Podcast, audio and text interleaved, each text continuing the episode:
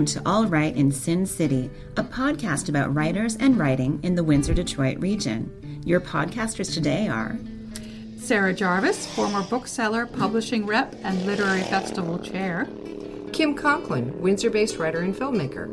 and me, Irene Moore Davis, author, educator, and local historian.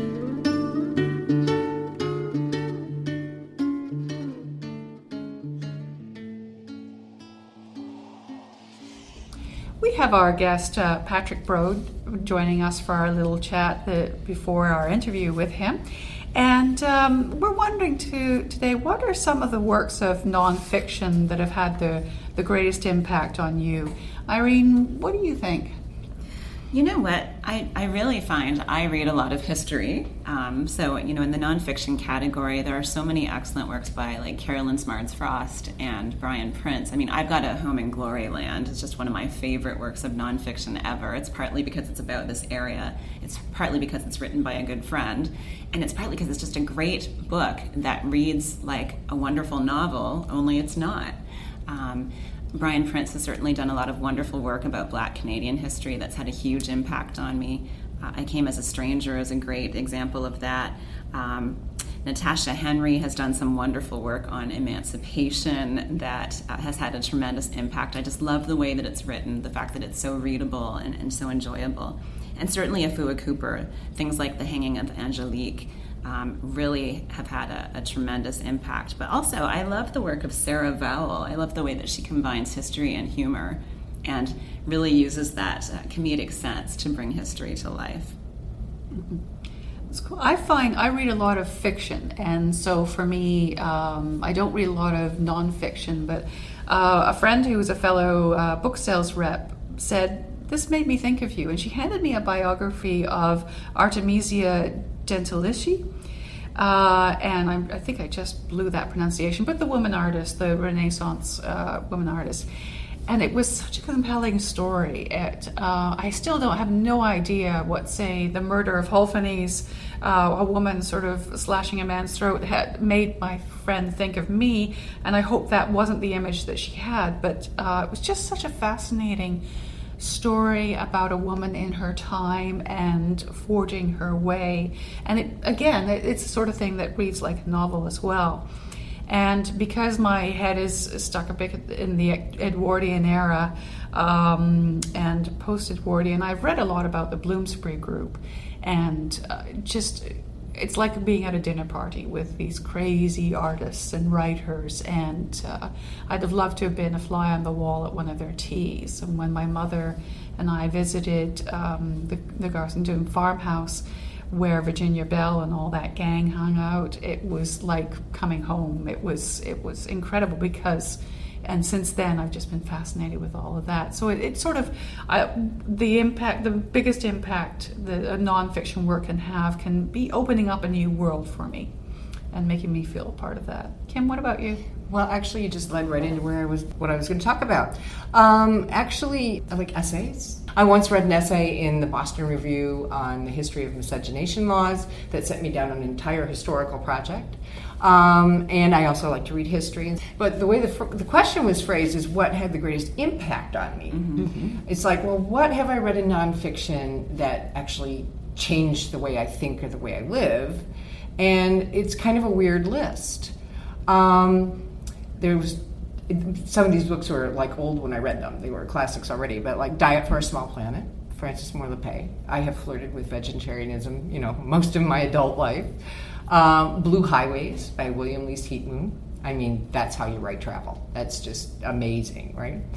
And uh, but my all-time favorite is definitely "The Truth About Stories" by Thomas King. It just mm. spun my yes. head around. Yeah. I have had I have had lines of that engraved on the back of iPods and stuff, and you know, I mean, just that amazing book, amazing book.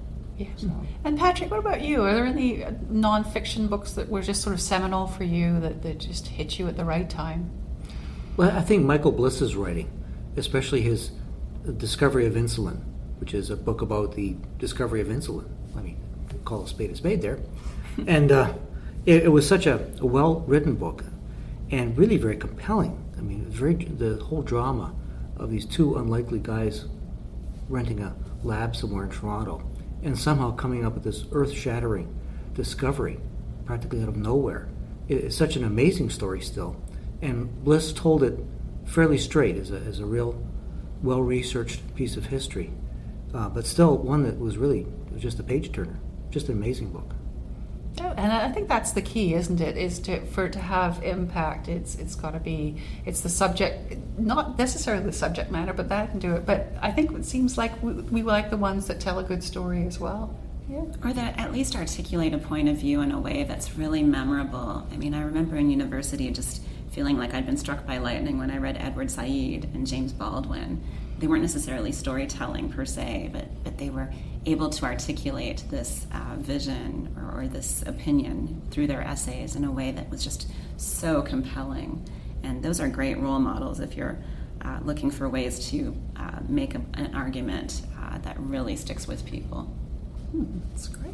Speaking of making arguments, we have a lawyer with us today. Patrick Brode was born in Windsor, Ontario, and he was called to the Ontario Bar in 1977. He's been practicing law ever since, most recently as senior legal counsel for the City of Windsor.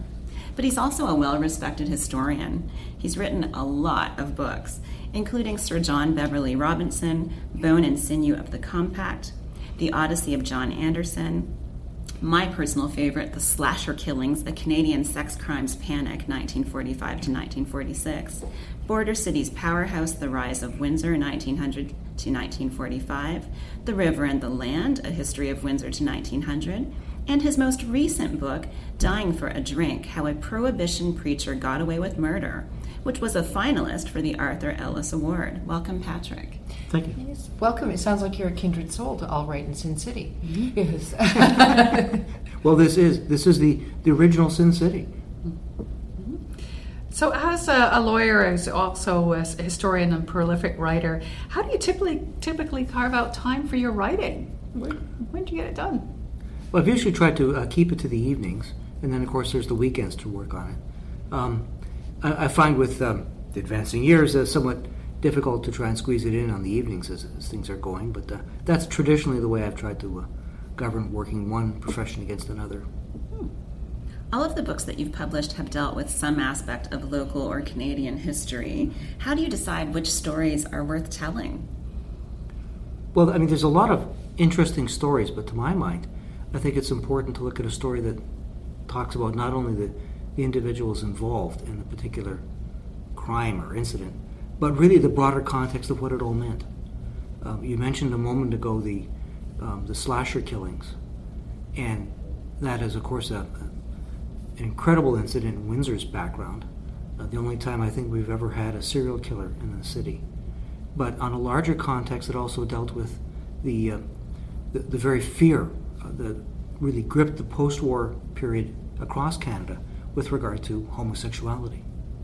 That people who were different had to be controlled, had to be subdued. And this case was really one of the leading lights about that. Um, it got publicized well beyond Windsor, and people were saying, How do we deal with this? These people have got to be put in their place. And if we, we can't, we've got to control them to the extent of making them invisible. So, I mean, it, it's yes, it's, um, it's a murder case and it's a murder trial, but it's a lot more than that. It says a lot about the broader society. So that's what I'm looking for. Is there um, a particular fact or story that is just gobsmacked you, taking you completely by surprise that you've you've come across? Well, the one I wrote about in Toronto, I thought was really so unusual that it, was crying out for a book, and nobody had actually done a full treatment of it. And that was uh, Clara Ford, uh, her treatment in uh, Toronto in 1895. Once again, it, it talks about a, a broader context that uh, she was a um, woman. She was biracial. And the context of her living in Toronto in 1895 is an interesting story in itself. But going beyond that, um, she was also um, possibly a homosexual. Was never really established. But she was certainly very, very different.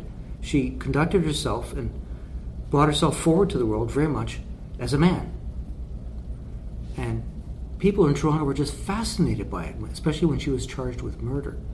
That here was this strange individual that was right out of the, the books that they were starting to read about maybe everybody wasn't heterosexual. There were varieties in the amount of sexual experience among people. And we have one of those people right in our midst here in Toronto. And then she gets charged with murdering a person. So it was a fascinating story. And of course, the way it, it evolves, not that I, spoiler alert, but um, that eventually, of course, her lawyers compelled her to act like a woman. And being a woman in 1895 meant that she had to be pure. And women didn't commit murder, did they? So it was a w- sure way to get out of things. Did it work? Well, of course it worked. Really? Women were on the pedestal. Women were pure. They didn't do things like that. So it was unthinkable. It was just unthinkable. No jury of 12 men in 1895 could convict a woman of murder because women didn't kill, didn't stalk and kill a man. Couldn't have happened. Just couldn't have happened. That's amazing. Yes, it could. as, as we know now. Now, is part of the interest that leads you, are you attracted to stories that say something about Canada growing more tolerant or learning something? Or, I mean, is that part of what brings you into a story? No, not, not at all. I, I, I tend to accept historicism. We have to look at a period and accept it for what it was. Um, I, I, but I, I do tend to look at this story as, as really explaining something of what Canada was at that time. Okay. And certainly, for example, in the slasher killings in the period 1945, homosexuality was so uh, considered to be so depraved it just almost didn't exist. Couldn't even admit its existence. But it was there, and it caused all these people to be killed. And it caused this incredible incident that gripped the city for about a year and a half. It's been kind of washed under now, but it was really quite a. Windsor went through an entire moral panic. You could you could go down the streets in Windsor and there'd be nobody there. People were so terrified. But it's something we've kind of um, washed away. I was hoping through that book to try and bring it back again. Your most recent work tells the story of the murder of Babe Trumbull, a Windsor bar owner, by the Methodist preacher J.O.L. Spracklin in 1920. What was it about that story that you found so compelling? Well, once again, it has a, a much broader social implication than just the particular incident of these two men bumping into each other and one of them killing the other. You know, an incident that lasted only a few seconds, but th- this, despite the fact that this, this incident was really just a momentary coming together and one person lost their lives, it, it, said, it speaks volumes about what was going on in Canada with regard to the way people govern their lives, whether drinking would be allowed or not we we really reached a phase in Canada where, coming out of the First World War, all drinking was prohibited. Alcohol was considered a demon. There was a form of prohibition across Ontario. And uh, a large segment of Ontario's population thought that that was the way to go, that alcohol was a positive moral evil and it should be abolished. On the other hand, it was the end of the First World War and a, very much of a cosmopolitan feeling had come into the country. And a lot of people had been to Europe and had been through incredible experiences, and they simply didn't see any problem with take, taking a drink. Especially in a city like Windsor, where a lot of the population was French Canadian or East European, with a tradition of drinking on a regular basis. So you had these, these two social forces coming against each other, and they really kind of kind of emb- uh, embodied themselves in the the preacher, the guy with the gun, and the bar owner, Babe Trumbull, who is the ultimate victim. So within these two guys, you've got these forces coming together in a small town near Windsor. It's kind of amazing. Yeah, and, and Windsor seems to be sort of the crucible of, of, of a lot of that, um, the whole prohibition issue. Um, and so your book focuses a lot on how Windsor's reputation as Sin City came to be. And so we are particularly interested in, with this podcast. Um, can you talk a little bit about Windsor's reputation and the rest of the Eyes of Ontario and, and that's as how that came to be? Well, Windsor wasn't a sin city. Windsor was the sin city. Uh, it was by far the most depraved part, place in all of Ontario. If you read the Toronto newspapers, anyway, that's what they would tell you time and time again. Uh, by 1920, when um, the prohibition laws in Ontario were still somewhat in effect, Windsor was wide open. Um, we were importing a lot of alcohol by mail order, and selling it across the river to Detroit. Uh, people here were manufacturing alcohol at Hiram Walker's, importing it, and selling it. And so many people in this community, and their descendants will tell you, were part of the whole rum running uh, ethos that arose during 1920. And people in Toronto were following this with some degree of horror and fascination. Uh, they sent reporters for the first time down to, to Windsor to cover things because Toronto newspapers generally thought the province ended somewhere around Brantford. And they were sending reporters down here to cover what they called the Essex frontier. it, it was this kind of violent, out of control place, but it was still safely far away enough from Toronto that you know it wasn't going to spill over. But it was fun to read about. I mean, you had um, gun battles going on in Amherstburg for control of supplies of liquor. Um, some people said it was the biggest battle fought in that area since the War of 1812. I mean, this gun battle went on all night of groups of guys fighting each other out to try and get uh, caches of liquor.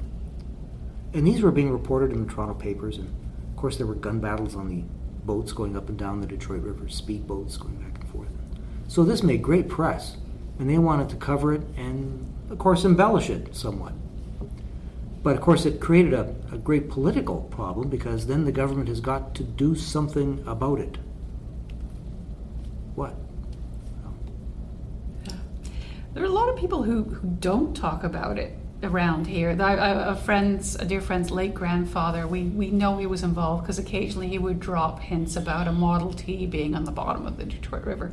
But it has been a huge source of fascination to Windsorites. And, and is that because of the impact on the city, do you think? Oh, I think so. In whenever I've given a talk on this book, people have just come forward very eagerly to talk about their relatives who were part of the rum running business. And really, a, a huge part of this community was, in one form or another, was, was part of the selling and transport of liquor. So, um, I think it's really colorful family lore at this point. Um, most people are just really are, are proud to have whatever uh, stories they have about their grandparents or great grandparents who were involved in it. If they didn't, when do you have time to get your research in? Which, Well, as, I- as I say, it's uh, mostly on, uh, On weekends, or yeah. uh, I'll, I'll take some vacation time and I'll go up to Toronto Mm-hmm. um, because I some of this had to be done at the Ontario Archives, so I got some of the information there. Yeah, so you, you follow, and are there any archives here in Windsor that you can access? Or, I mean, it must be hard to do your research in the evenings, and I guess now a lot of things are online, but um, Well, surprisingly, a lot of it is, is kind of difficult to get online. You've actually got to go to the archives and actually try and dig up the documents. Um, but we, of course, we've got our two wonderful uh, institutions here: the municipal archives, run by the library, and the Windsor Community Museum, which has a, a number of interesting things. So those are available. And um, but there are a number of places in Toronto I had to go to look at things. Um, the University of Toronto uh, Library, the uh, Robarts collection. Uh, I found that very useful as well. So, what's your next project? Well, I've been, I've been looking at a few things, um, and one thing that kind of interests me is um, 1951, when the Ford Motor Company decided to leave Windsor and move its uh, production of automobiles to Oakville. And it's really kind of fascinated me that uh, that was really such a traumatic event in this community. That we had this major manufacturer that really made Windsor from 1904. City of Windsor was Ford of Canada. And in 1951, they decided that's it, we're going. And the trauma that that created around the city, and you know the, the business reasons as to why did they do that? Uh, what was it? Was it really such a great idea? And um, I'm just trying to follow that as best I can and, and talk to um, the people or the descendants of the people who were impacted by it. I think that's a really interesting story there. That's great. Sounds that way. So, to get back to dying for a drink, we want to invite you to share some of your words with us. Okay, sure, I'd be happy to.